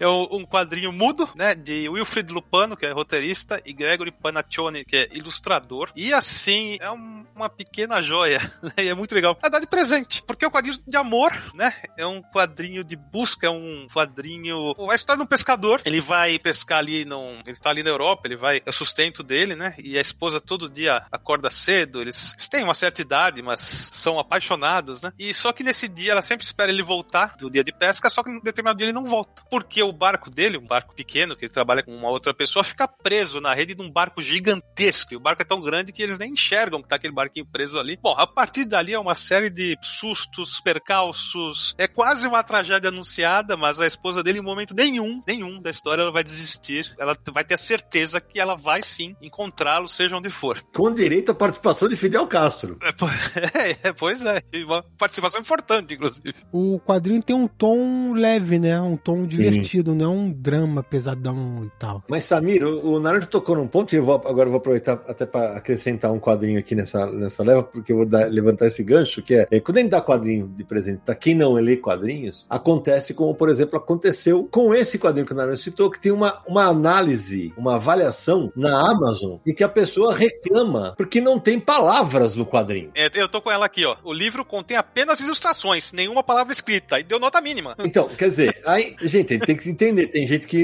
realmente tem dificuldades cognitivas, ou é burra, né? É, que, que não consegue. Imagina, ela deve odiar, por exemplo, um filme do Charlie Chaplin, a pessoa que escreveu um negócio desse, né? Porque, afinal de contas, não tinha falas, é um filme, então, ruim, é isso, né? Vai escrever pra Netflix e dizer, olha, o filme é preto e branco, né? Não tinha cores. Exato. E, e eu ia falar justamente disso, justamente pra falar de um pedaço de madeira e aço, do Chabutê, que é uma narrativa maravilhosa sobre um banco de praça que funciona demais para dar de presente, que o traço é lindo, lindo, e que mostra várias pessoas vivendo as suas vidas em torno daquele banco em determinados momentos do dia. E tem um momento que tem neve e que há algumas páginas em branco, que é evidentemente uma narrativa, uma, uma quebra de narrativa que o autor faz. Pois teve gente que reclamou da obra para Pipoca e Nanquim, que é a editora do material, dizendo que, falta, que saíram páginas em branco e queriam outro livro. Reclamavam na Amazon. Então, assim, é difícil, é um processo de educação até para esse leitor que não está acostumado com a narrativa do quadrinho. Mas eu acho justamente que, e eu falo muito isso, que a leitura de quadrinhos, quando ela começa na infância, ela dá um repertório de leitura muito além das palavras para essas crianças que se acostumam a ler os silêncios, o traço, as cores ou as sombras, enfim, é um repertório de leitura muito grande. Então, para quem acha que quadrinho é uma leitura inferior para adultos ou para crianças, é só pensar um pouco sobre esse repertório de leitura, porque é isso, né? A pessoa não consegue entender o silêncio. É isso mesmo, perfeito. Bom, eu vou com Lazarus, que é uma história de ficção científica, uma distopia do Greg Hooker e do Michael Lark, com o Santi Arcas, que saiu pela Devir. Essa é uma, é uma história que precisa ser lida do começo, então o volume 1 é mais ou menos o que você realmente tem que começar, então é esse que eu vou recomendar. Eu gosto demais dessa HQ, principalmente porque é um tipo de ficção científica que você não vê tão regularmente feito dessa maneira, né? É uma distopia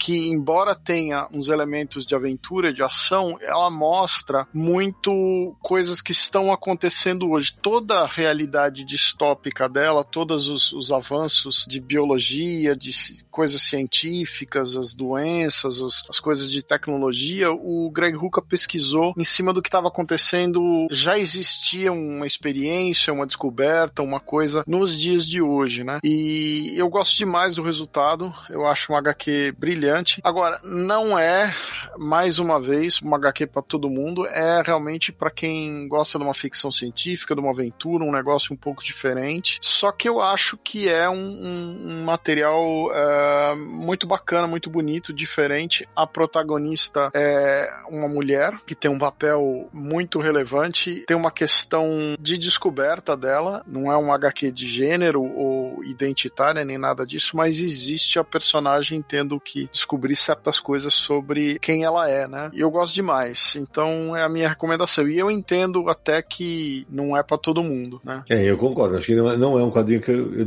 eu, de verdade não sei se eu daria de presente Lázaro, até por ser uma série bem longa tal, mas acho que vale o registro. Uma boa opção também para dar quadrinho de presente pode ser adaptações de obras literárias. Dependendo do perfil do, da pessoa, às vezes gosta de. tem os livros já, costuma ler. E uma adaptação em quadrinhos pode ser um bom caminho. Por exemplo, Mob Dick. Só no Brasil, ultimamente, teve Mob Dick pela Pipoca Nanquim, pela Trem Fantasma. A Conrad lançou um Moksha Dick, que também aí envolve o mito da baleia branca, né, gigantesca e tal. E, cara, essas adaptações literárias para quadrinhos, você encontra várias. Recentemente também saiu 1984, Revolução dos Bichos, até Nacional, Grande Sertão Veredas. Então, eu acho que esse tipo de adaptação de graphic novel encontra um público bom bom aí para dar de presente também. Eu tenho algumas dúvidas também quanto a isso, sabia? Porque tem o pessoal que, que gosta mais da literatura que é radicalmente contra a conspurcar a obra original numa história em quadrinho. E, em compensação, tem jovens que adoram a versão em quadrinho. Mas aí a gente pode entrar também o cara chato que, ah, o filme deturpou o quadrinho, não sei o quê. É exatamente isso. Né? Aí é meio complicado. Eu adoro adaptação de clássicos da literatura para quadrinhos que possam ser adotados nas escolas, por exemplo. Acho incrível. Eu também. Tô super a favor. Adaptação é adaptação. Exato. E ainda mais para apresentar para um público mais jovem que às vezes não quer ter o livro grande. A gente sabe quando a pessoa é jovem. Eu mesmo tive isso. Eu tinha que ler na escola o livro, sei lá, tal livro para fazer a prova sobre o livro. Putz, eu pegar aquele cheio de texto, falar, puta, coisa chata ter que ler esse livro agora. Hoje eu sou viciado, leio tudo, mas, né? É verdade que a gente obviamente sabe que não substitui a obra original, acho que os dois se completam e tal. Claro, mas o objetivo nem é substituir. Mas eu gosto muito do formato. Eu gosto demais do formato. Moçamir, eu vou. Minha próxima indicação vai numa, num lance da contação de histórias, com um desenho absurdamente fantástico que está saindo agora do mercado nacional numa edição compilada, que é Charas D, do Sérgio Top, publicado pela Figura. Porque, cara, são interpretações dos contos da Mil e Uma Noite com desenho que é um negócio fora do planeta. Assim. Se você for presentear para alguém que gosta de arte, ele vai apreciar ainda mais essa parte. Exato, já ganhou. São contos curtos narrados por uma mulher que ela todas as noites ela tem que contar uma história pro, não lembro se é um shake, como é que é a denominação, mas se ele não gostar ela morre. E noite a noite ela vai contando histórias e permanecendo viva e conquistando a, a atenção do cara. Cara, com histórias incríveis, muito bem contadas, com um desenho maravilhoso, presentaço. Bom, eu já vou indicar aqui, vou dar uma chutadinha, vou indicar assim, né, pra dar de presente, Gibi de Menininha. Ah. Organizada pela Germana Viana, já tem duas edições. Histórias de terror e putaria, feitos por mulheres, roteiristas, desenhistas, várias histórias. E eu acho que é um, dois livros bons para dar de presente, dependendo para quem você quer dar de presente, dependendo da situação em que você quer dar de presente. Veja sempre o perfil da pessoa que você vai dar de presente. É, exatamente. Veja o perfil da pessoa. Mas a gente sempre tem que ver o perfil da pessoa quando vai dar um presente. É claro. Uhum. Então, acho que é isso, né? E é muito legal mesmo, assim. Acho que tem vários quadrinhos mais eróticos, clássicos que a gente tem aqui no Brasil. E eu acho muito legal que a Germana esteja produzindo vários quadrinhos, assim, com mulheres quadrinistas de todo o Brasil e com estilos diferentes, porque é uma coleção bem bonita, bem bacana e, e vale. Sim, publicados pela Zarabatana e acho que, além de tudo, é, é, essa coleção tem uma, um outro ganho nessa história, que é incentiva demais mulheres a produzir quadrinhos. Isso é, isso é muito legal. Isso eu acho que isso, isso vem acontecendo nos últimos anos. A gente quer mais mulheres produzindo quadrinho para o mercado nacional. Nem lá Casa de Papel roubou a roubada que eu vou dar agora. Nossa, lá vai. Você quer dar quadrinho de presente? Você vai na busca de, da sua loja favorita, da sua comic shop. Você escreve na busca Alan Moore. Então, se você quiser dar um quadrinho que faz uma reconstituição histórica genial de quem pode ter sido Jack o Estripador, você dá do inferno de presente. Mas, se você prefere um terror que tem meio ambiente como pano de fundo, tem o Monstro do Pântano, as edições absolutas da Panini. Se você for um milionário para dar de presente, tudo bem, né? é, é. Aí, Samir, o amor tem que ser eterno, velho.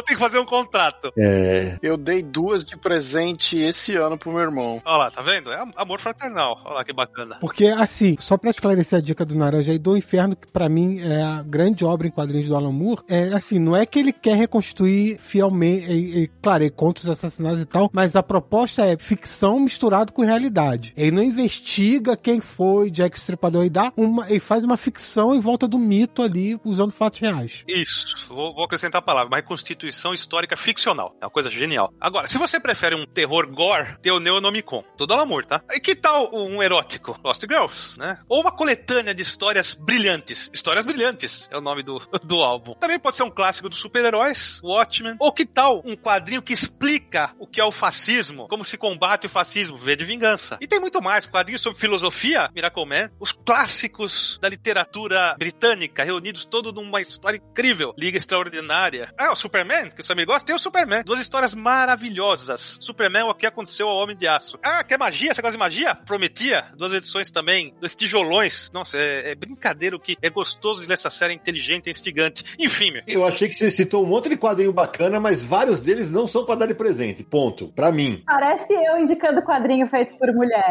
Não, desculpa. Vários deles não são pra dar de presente mesmo, mesmo. A não ser que você. Ah, beleza, eu quero dar um presente pra quem já é leitor de super-herói. Eu vou dar o Monstro Panda. Aí, agora, os, ah, vários deles, mas nunca você pode dar de presente pra alguém que nunca leu quadrinho. Eu quero citar duas coisas só. Primeiro que na minha coleção eu tenho uma estante só do Alan Moore. Então tem obra pra caramba que pode citar. E segundo, o Naranjo acabou de se despedir do episódio porque já fez todas as indicações que tinha pra frente. É isso. Exato. aí Acabou. Ele avisou que ele ia roubar feio. Acabou. Tá fora. Ué, vocês precisam decidir. Ou eu fechei as edições, ou não é pra dar de presente que nem o Sidney falou. Os dois não dá. Não, é. Você, só- você só quebrou a pau, não, tudo bem.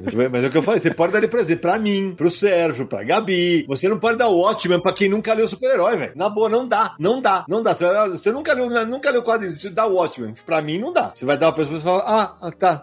o cara fala, Ele não tem o conceito do que foi o super, da indústria dos super-heróis. Eu acho que aí não, mas tudo bem. É, mas, por exemplo, do que ele citou, V de Vingança, o Inferno. Aí sim. Essas, essas coisas são presenteáveis, eu acho. Essa sim, escolhendo o público, sim. É, eu acho, eu realmente também acho que o, o que o ótimo, a pessoa precisa ter uma certa carga de conhecimento de quadrinhos super-heróis pra ter um, um amplo conhecimento do que ele aborda ali, né? Pra ter todos os significados que ele aborda ali. Total. Mesmo Monstro no Pântano. E lembrando que, Samir, qualquer presenteado que vai receber, se você vai apresentar com o Alan Moore, você tem que saber que a pessoa já seja leitora, porque vai ter texto pra caralho. Se você quiser, ah não, o cara não é muito leitor, se você der Alan Moore, o cara vai dar com o livro na tua cabeça. o cara pega o do Inferno e joga de volta pra você. É isso. Ah, imagina, tem, tem letrinha demais, entendeu? Então é isso. Bom, eu vou no André Dahmer, quadrinho dos anos 10. Muito bom. Eu gosto demais do material do André Dahmer, ele publica tirinhas e eu acho que ele é um, um desses caras como a Laerte que retrata demais o que está acontecendo no momento histórico que a gente vive. O tempo todo que eles estão fazendo tira, as décadas todas que eles fazem tiras, eles estão ali sempre no limiar do que está acontecendo mesmo. E esse quadrinho dos anos 10 é um retrato bem bacana do começo dos, dos primeira década do milênio, né? Eu acho que tem coisas para todo mundo, só que não é para criança mesmo, é, é um humor para adolescente, para adulto, né? Não, não é uma coisa infantil. Tem uma carga mais pesada, tem palavrões, Tem posicionamento político contra o governo atual. É bom deixar isso bem claro. tem bastante, inclusive. Mas também tem coisas sobre o cotidiano, sobre a vida moderna, sobre a gente ser dependente da tecnologia, do celular. Tem uma série de reflexões sobre a vida moderna e, e o capitalismo, enfim. E eu acho que é um. Essa, a Companhia das Letras fez uma série de, de livros com as tiras do Dahmer e esse dos anos 10 é um dos que eu mais gosto. Eu acho que é um bom presente. Ó, outro perfil de publicação boa pra dar de presente é que retrata fatos, acontecimentos reais. E um quadrinho muito bom nesse sentido é Kent State, Quatro Mortos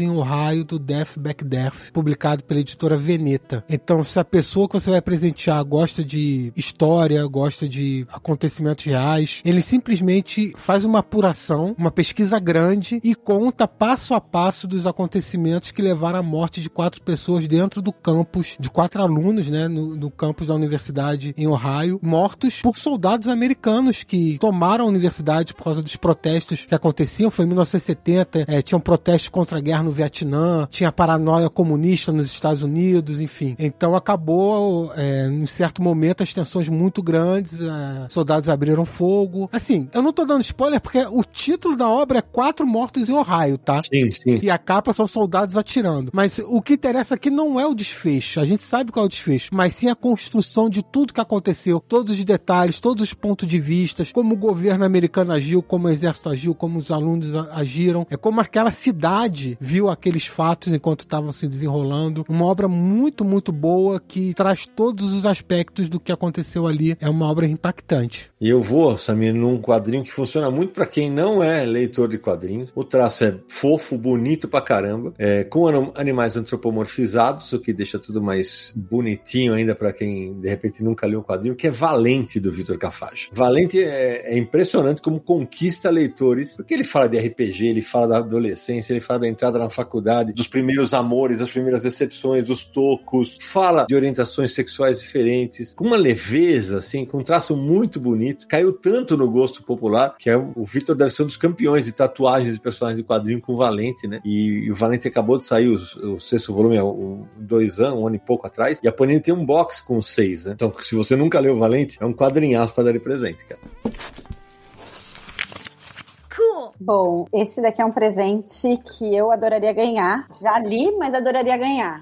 que é a Angola Djanga, do Marcelo de Salete, que é um livraço, né? Assim, acho que é um quadrinho espetacular, espetacular. E que é a história do Brasil, contada de um jeito eu acho que a gente precisa contar mais as, as histórias, né? Falar de Zumbi dos Palmares, pra quem, sei lá, se alguém fosse falar que é um livro com algum tipo de pauta identitária, eu acho que não tem nada nada a ver. História do Brasil, história de um herói brasileiro e que é um livraço, assim, um trabalho de pesquisa enorme do Marcelo e é incrível e eu acho que é um, é um presentão, assim, mesmo, de se dar para as pessoas. Sim, uma aula de história, né, Gabi? Porque esse material devia estar presente no ensino sobre o que foi escravidão no Brasil, né? E eu acho que é, é o tipo de livro também que eu gosto de dar para quem gostaria do livro, quem eu já acho que se interessa e tal, mas também às vezes a gente dá uns livros para provocar, né? Aquela coisa natal, na família, que você fala assim: ah, essa pessoa tá precisando dar uma lida em outras coisas, aí você pega a Gola Jang e dá de presente para essas pessoas. Eu faço isso. Você arrisca, mas gostei do jogo, gostei do jogo.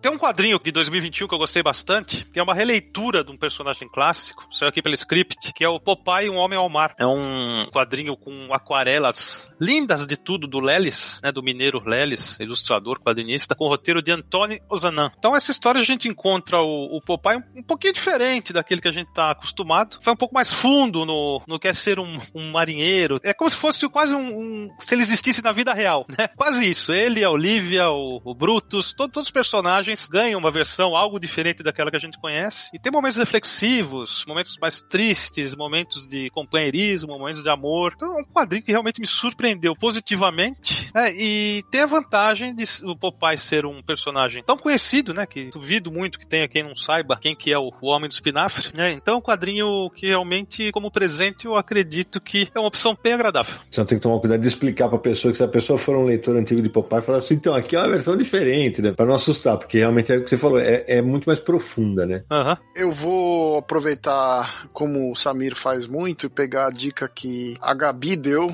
que a Gabi falou das gráficas MSP, né? E eu vou citar o meu querido astronauta, né, do Danilo Beirute, que é o, a série que eu mais gosto das gráficas MSP, particularmente porque é uma série de ficção científica e eu acho que o Danilo resolve bem demais as HQs. Então, Astronauta Magnetar, a Simetria, que é a edição, é a última edição, a Simetria, né, Sidney? Não, a última é Parallax. A Simetria é a terceira, a Entropia a quarta e Parallax é, é a última. É, Singularidade, que é a segunda edição. Todas elas são presentes interessantes para crianças, adolescentes, adultos, né? São, são aventuras muito interessantes, tem um cunho aí de ciência, de espaço, de ficção científica, e eu acho que é um material muito nacional, muito bem feito. O Danilo Beruti é um grande desenhista, um, um bom escritor, um material que merece destaque. É diferente do resto do material, eu acho, das gráficas MSP, porque as outras gráficas elas têm um, um lance que eu acho que é muito da emoção. É, não todas, né? Porque se a gente pegar Capitão Feio, Piteco, Turma da Mata vão na linha do astronauta. Não, verdade, verdade. Tô pensando mais no Jeremias, na, na Turma da Mônica mesmo. Sim, sim. Que tem essa coisa mais é, emocional, né? E o astronauta acho que difere um pouco disso. Eu vou aproveitar só, o, já que o Sérgio citou o Danilo, vou, vou dar uma roubadinha no jogo aqui, Samir. De repente você pode só até só inverter a nossa ordem. Para citar o, o único quadrinho que faltava citar, porque na abertura eu citei quadrinhos que eu ia citar, né? Então faltava só um, que já que vocês. Verdade que nós vamos falar de mouse daqui a pouco, né? É, mas um Banner 2 do Danilo Beruti, para mim, é um quadrinho sensacional de 2010, publicado pela Zarabatana, ganhou edição em cores recentemente. É um grande, entre aspas, faroeste no sertão, no cangaço. E puta, sou muito fã dessa história. Acho, acho uma história sensacional para dar de presente para, inclusive, quem não, nunca leu o quadrinho. Ah, esse daqui, ó, essa funciona, porque é um, entre aspas, funcionaria para quem gosta de cinema, seria um filme em quadrinhos, né? Bem entre aspas, né? Sabe, uma das perguntas perguntas que a gente mais recebe dos ouvintes, dos leitores, é como eu começo a ler quadrinhos de super-heróis? Porque é muito difícil por causa da cronologia e tal. Se você for pensar em dar presente para alguém um quadrinho de super-heróis, porque hoje muita gente se interessa pelos filmes, né? Todos os filmes são campeões de bilheteria, fazem bilhões aí no mundo inteiro. E aí a pessoa quer entrar no quadrinho e ler alguma coisa do personagem preferido, da franquia preferida, e encontra vários obstáculos para conseguir é, entrar nesse mundo, né? Então eu, eu costumo falar que assim, o ideal são arcos fechados, que sejam meio independentes de cronologia, para ter um entendimento melhor e tal. E a DC, ela teve uma iniciativa que eu achei bem legal, que foi a criação de três selos chamados DC Teen, DC Kids e DC Black Label. Infelizmente a Vertigo rodou, é, mas a DC Black Label tem uma proposta diferente. São basicamente três selos que têm a mesma proposta, mas para públicos diferentes. A DC Kids para criança, DC Teen para adolescentes e Black Label para leitores mais maduros. Então fazem histórias em quadrinhos dos seus personagens? Superman, Batman, Mulher Maravilha, Arlequina, Lanterna Verde, enfim, vários, voltado para criançada, voltado para os adolescentes e voltado para os adultos, sem ter aquela necessidade da cronologia do universo DC, ter que ler 10 mil histórias antes para entender o que tá contando agora. Então, histórias desses três selos são boas para você presentear aí quem você quiser, o seu filho, enfim, adolescente ou seu amigo já adulto. Então, por exemplo, um quadrinho que é muito legal para isso, que foi inclusive indicado ao Eisner, é a Arlequina quebrando vidraças. É uma boa dica para presente e outra, Superman esmaga clã. Também esses dois pelo selo Team para adolescente. São bons mesmo, são bons mesmo. Você então agora eu vou fechar minha lista, tá? Eu vou até usar um exemplo, já que você usou um exemplo de casa, eu também vou usar um exemplo de casa. A gente não pode terminar esse programa sem falar de Mouse, né? Mouse é, é um quadrinho para você dar para qualquer pessoa que gosta de leitura, que gosta de fatos, que gosta de história. Eu sempre conto essa história que uma das minhas filhas, que aqui não é tão leitora de quadrinho, me perguntou, pai, você tem mouse aqui? Falei, na minha casa tem tudo, né, praticamente. Eu falei, tenho. Ela levou para uma viagem que a gente fez para os Estados Unidos e eu tava dirigindo, via pelo espelho ela lendo ao fundo e tal. Aí quando a gente desceu numa parada, ela falou assim, pai, eu quero casar com esse quadrinho. É, você vê, é, e ela, aí ela, nesse momento, ela me perguntou: tem mais quadrinho desse jeito, assim, que contam histórias reais? Aí eu indiquei um que precisa voltar pro Brasil, que é o Fotógrafo, né? Que saiu pela Conra há alguns anos tal. Eu indiquei outras obras como Fugir, que, a gente já, que eu já citei. Mas o Mouse, cara, é para você entender um pouco do que foi a Segunda Guerra, você entender o quanto, mesmo sofrendo, uma pessoa ainda pode nutrir preconceitos, que é o caso do pai do Art Spiegelman, mas faltou dizer que esse material é da Quadrinhos da Companhia, né? O pai do, que é o personagem de Maus, é, mesmo com tudo que ele passou, ele se mostra preconceituoso com os negros, né? Então é uma obra muito humana, inclusive na, em mostrar as falhas de nós como seres humanos. É, esse daí é presentaço, certo? Sidão, Maus é uma obra-prima, um dos maiores quadrinhos já feitos em todos os tempos, tanto que o Fernando, quando mandou uma mensagem pra gente, falava que dava muito Maus de presente, né? Muita gente dá Maus de presente, porque é uma obra acessível e que funciona de muitas maneiras diferentes. Interessados sobre Segunda Guerra Mundial, interessado sobre relação pai-filho, é interessado sobre preconceito, aborda vários assuntos dentro da, daquilo ali que atinge pessoas de maneiras diferentes. Foi o livro que eu ganhei de presente ah. e me fez voltar a ler quadrinhos para além da Turma da Mônica num hiato que eu tive, assim. Olha que legal. E ali, anos 2000 e alguma coisa, e eu não, não lia tantos quadrinhos naquela época, porque eu não sou uma grande leitora de quadrinhos de heróis, não sou uma leitora de quadrinhos de heróis, e aí eu, eu ganhei de presente mouse, explodiu minha cabeça. Depois eu, eu ganhei Persepolis, explodiu mais a minha cabeça. E aí eu comecei a pesquisar e trabalhar. E lá, tô aqui hoje. Então, mouse e Persepolis realmente vale dar de presente. Que legal. Aliás, Sidão, é, pode ter muita gente ouvindo esse episódio que não é leitor frequente de quadrinhos, está aproveitando o tema aí pra. Ah, o que, que eu posso comprar pra mim, né? Pra começar a ler quadrinhos. Mouse, é pra esse pessoal que não sabe, mas vale a pena a gente só citar para reforçar. O único quadrinho na história história a ganhar o prêmio Pulitzer. Cool. Bom, gente, seguinte, estamos chegando perto do final do programa, agora que estamos na reta final. Agora vai, não que vá mudar alguma coisa que seja, todo mundo já fez aqui, agora vai dar uma roubadinha para nossa última indicação. Você pode dar aquela embromation lá e botar mais de um. Então, Gabi, abra os serviços. Olha, é Vírus Tropical de Power Paola, que eu adoro, que tem até uma animação e fala da história de uma família também. É uma história autobiográfica, divertida e já virou um clássico dos quadrinhos aqui da América Latina, que eu acho excelente, publicado pela Nemo. A Boa Sorte de Helena Cunha, que eu também acho um trabalho primoroso, independente, lindíssimo. Nossa, lindo quadrinho. Baita estreia da Helena. Baita estreia. E um que não é de uma quadrinista mulher, mas que eu acho muito bom para dar de presente, que também é o, o Conto dos Orixás, do Canuto, que também é muito legal. É um trabalho com uma pesquisa enorme, lindo e que agrada muita gente. Criança gosta, quem gosta de herói gosta, quem se interessa pelo tema dos orixás ou da cultura negra também vai gostar e eu acho que pode agradar muita gente. Então, para terminar esses três. Ótimas escolhas. Nós estamos falando de, de repente, você que quer realmente presentear uma pessoa que tem pouca intimidade com quadrinho. Se no caso for uma pessoa aí, jovem adulto, adulto, que tal né, adicionar um tempero brasileiro nesse presente, né? Isso pode criar até uma, uma relação mais íntima entre esse possível leitor e a obra, né? No caso, eu estou sugerindo quadrinhos do Marcelo Quintanilha. Ah, roubou meu.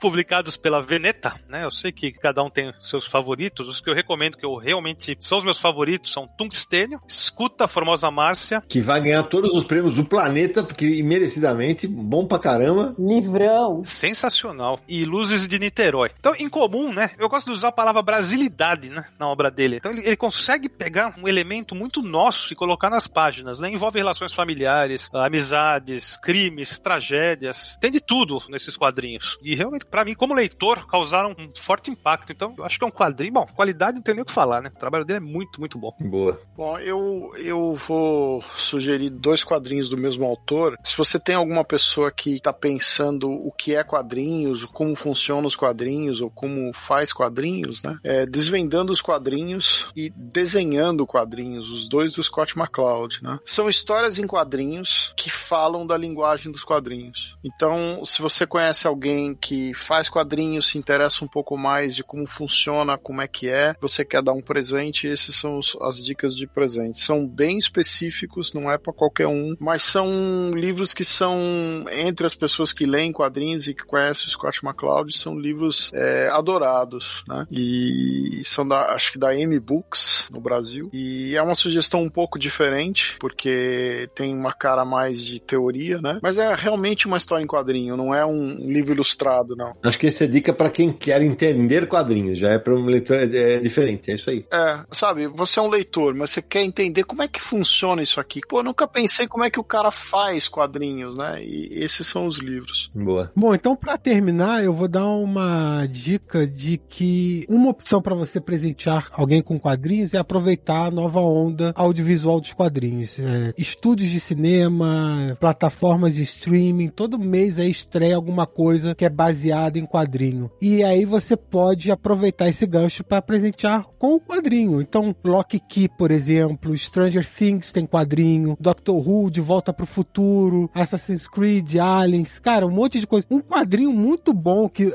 vou aproveitar, vou aproveitar que ninguém vai encontrar para comprar, não sei em sebo, mas editoras, vocês podiam republicar Estrada para a Perdição, que teve um filme com Tom Hanks. Quase ninguém sabe que é baseado num quadrinho. E é, e é um quadrinho bom e tá fora de catálogo há muito tempo. Então, aproveite esse lance que muita gente é Swift Tooth agora que se tirou na Netflix também. Então, o pessoal acaba vendo essas séries, esses filmes, não fazem ideia que tem quadrinho, pode ser uma porta de entrada para isso. E uma última indicação, se dão até para não ficar de fora aí que você mencionou na abertura, é aquele verão da Gillian Tamaki e Mariko Tamaki, publicada aqui no Brasil pela editora Mino, que conta a história de duas amigas, a Rose e a Windy, que elas se encontram todo verão lá numa casa do lago que a família delas possuem. Elas formam uma amizade e a história se passa nesse momento que estão saindo da infância, entrando na adolescência e passam por diversas situações ali durante a história. É um bom quadrinho também para presentear. Muito bom. E bom, Samir, eu vou terminar com três indicações de quadrinhos para aquelas pessoas que você conhece, pô, quadrinhos para emocionar, sacou? Que, e que podem pegar, de repente, pessoas que estão longe dessa mídia, mas que se lerem e falam, pô, essas são histórias que identificam. O primeiro é Duas Vidas, do Fabiano Tomé, publicado pela Nemo, que conta a história de dois irmãos e um deles recebe um diagnóstico de câncer e tal, e é emocionante a maneira como é narrada a história,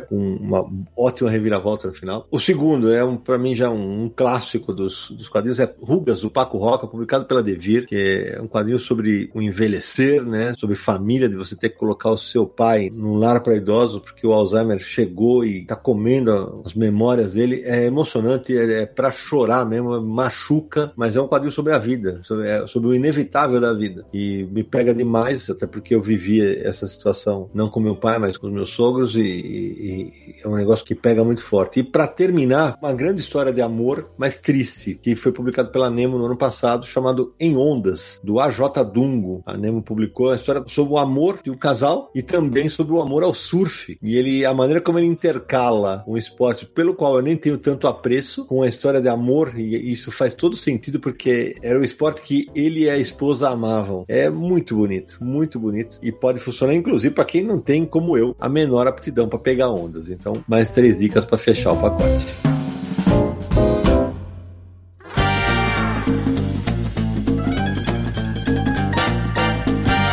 Ufa, Samir Naliato, quanto quadrinho para dar de presente. O pessoal vai ficar ou feliz ou ficar querendo dar uma surra na gente, porque a, a cesta aumentou ali no, no carrinho da, da, da, loja favorita das pessoas. E aguardem o episódio 2. Ah, o 2, 3, 8, 14. Se prepare, porque isso aqui vai ter um monte, cara. Um monte. Samir Naliato, antes de encerrarmos os recados finais, para quem quiser encontrar o Confins do Universo nessa internet e tantos presentes quadrinísticos pra gente oferecer. Mais de 150 episódios do Confins do Universo você encontra em podcast.universohq.com, também no iTunes, no Spotify e no Deezer. Então, entre aí na sua plataforma preferida, no seu streaming predileto de música, você vai encontrar o Confins do Universo, assina o feed para receber os novos episódios, deixa aí sua avaliação também, voltando lá nas estrelinhas e deixando comentários. Mande mensagens pra gente, podcast@universohq.com ou WhatsApp DDD 11 94 583 5988 89. Aproveite e visite o site Universo HQ, www.universohq.com e também nas redes sociais nos siga lá, hein? Universo HQ no Facebook, no Twitter, no Instagram e no YouTube. Então assine o canal lá também para acompanhar nossas lives e nossos vídeos semanais, beleza? E lembrando o Catarse, catarse.me barra Universo HQ. Torne-se um apoiador, vire um confinalta e vem falar de quadrinhos com a gente. Apoie o nosso trabalho, é isso aí. Thomas, abre o microfone aí. E aí, Thomas, como é que foi ouvir essa bagunça generalizada que é uma gravação do Confins do Universo? Ah, foi bem divertido aqui. Eu tô preparando meu bolso aqui para presentear a galera aqui. é muita dica boa para dar. E, assim, se me permite uma dica que eu dou, assim, aproveite cada oportunidade que você tiver para dar um quadrinho de presente. Boa, boa, Thomas. Às vezes, em algum momento, assim, por exemplo, eu vejo aqui em casa, eu comecei a trazer minha esposa um pouco pro mundo dos quadrinhos, compartilhando mentirinhas do Fábio Koala. Boa. Porque ela tinha uma identificação com o passarinho, com o Pablito, que é o pássaro preferido dela. Aí já comecei a trazer ele pra esse mundo, agora já tá entrando de vez aí com algumas coisas em comum. O último que ela leu foi o Fala Maria. Como a gente tem um filho autista, a gente teve uma identificação muito grande com essa obra. Também fica uma dica aí. Ótima dica. Fala Maria, publicado pela Script no Brasil. E, entre aspas, eu sou padrinho desse quadrinho, porque eles, eles foram atrás desse quadrinho depois que eu resenhei a edição mexicana do Beth, que é o autor que eu conheci na feira de Guadalajara. E eu fico muito feliz de ver esse quadrinho aqui, porque, como você falou, gera uma identificação incrível, pra, especialmente para quem tem criança autista em casa. Bela dica. Brigadaço, Thomas, pelo apoio e por ter participado aqui no, nos bastidores do Confins. Valeu muito. Eu que agradeço a oportunidade. Gabi Borges, minha querida, que legal que você veio no Confins do Universo. Brigadaço por ter topado o convite e pelas dicas ótimas que dividiu conosco e com nossos ouvintes. Agora já sabe o caminho. Eu adorei. Sempre gosto de conversar sobre quadrinhos com vocês, com todo mundo. É, me convidem sempre que eu venho, cheia de dicas. E convido todo mundo a seguir a Mina de HQ, que eu dou várias dicas de quadrinhos, é, muitas vezes não tão conhecidos. Então é um bom caminho para conhecer novos autores e autoras. E também, assim, só para fazer uma autopropaganda, vocês também podem dar a revista Mina de HQ de presente para alguém. Olha aí. então fica a dica. E é isso aí, sigam a Mina de HQ e minadehq.com.br. Obrigada, gente. Adorei mesmo. Valeu. Sérgio Codespati? É, queria agradecer a Gabi e o Thomas pela participação. Vocês aí que estão sempre aí comigo aqui nessa, nessa alta madrugada. É, agora que horas são aí em Luxemburgo, Sérgio? 4 e 14 da madrugada. É, tá vendo? A gente, a gente se esforça pra gravar o Confins pra vocês. Os pensamentos sérios, coitado. É, mas foi bacana, foi bem divertido. Marcelo Naranjo. O melhor presente é aquele que é dado de coração. Então, espero que tenham curtido as dicas e obrigado, obrigado ao Gabi, obrigado ao Thomas. E é isso. Samir Aliato. Thomas, obrigado aí por ter acompanhado a gravação, pelo seu apoio e obrigado a todos os apoiadores também por acompanhar a gente em todos os episódios do Confio no Universo. Eu vou linkar também no, no post a participação da Gabi lá no Universo HQ Resenha para vocês verem ela falando lá do quadrinho. E eu deixo a dica para todo mundo. Você tá ouvindo esse episódio agora, muito legal e tal. Mas assim, quando for lá pro dia 1 de dezembro, pegue de novo o episódio, porque vai estar tá chegando o Natal. Seus presentes de Natal podem ser todos de quadrinhos. Ó, aqui tem várias dicas. Aliás, já conversei com o Sidão. A gente vai começar a pensar esse episódio para perto do Natal, para todo mundo ter fresquinho na memória. Acho uma ótima ideia. Eu, vou ter, eu termino agradecendo a todos os nossos apoiadores, a figura do Thomas aqui, a Gabi querida por ter topado participar, Samir, Naranjo, Sérgio, e terminar torcendo que mais e mais gente descubra como é bom presentear com quadrinhos quadrinhos e também ganhar quadrinhos. E a gente se encontra no próximo episódio de Confins do Universo!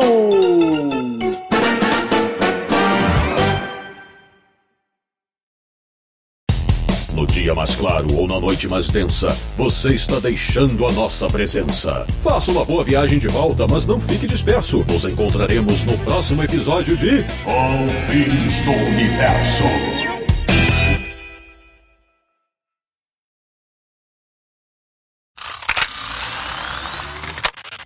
E o programa de hoje é para estar em muitas listas da hashtag que eu criei há alguns anos, de quadrinhos e presente. De Petrópolis, no Rio de Janeiro, Samir Naliato. É, eu ia falar de de quadrinhos de presente e você me quebrou, peraí. É claro. é óbvio que você ia falar, é claro, né? Porque vai ser, aliás, vai ser o título do episódio, já tá definido. Só uma ressalva do que o Naranjo, do Naranjo falou que o personagem... Naranjo, Naranjo é o Homem-Aranha, o Homem-Aranho. Naranjo. O Homem-Naranjo. Mas, é, é, pois é, eu vou subir pelas paredes depois dessa.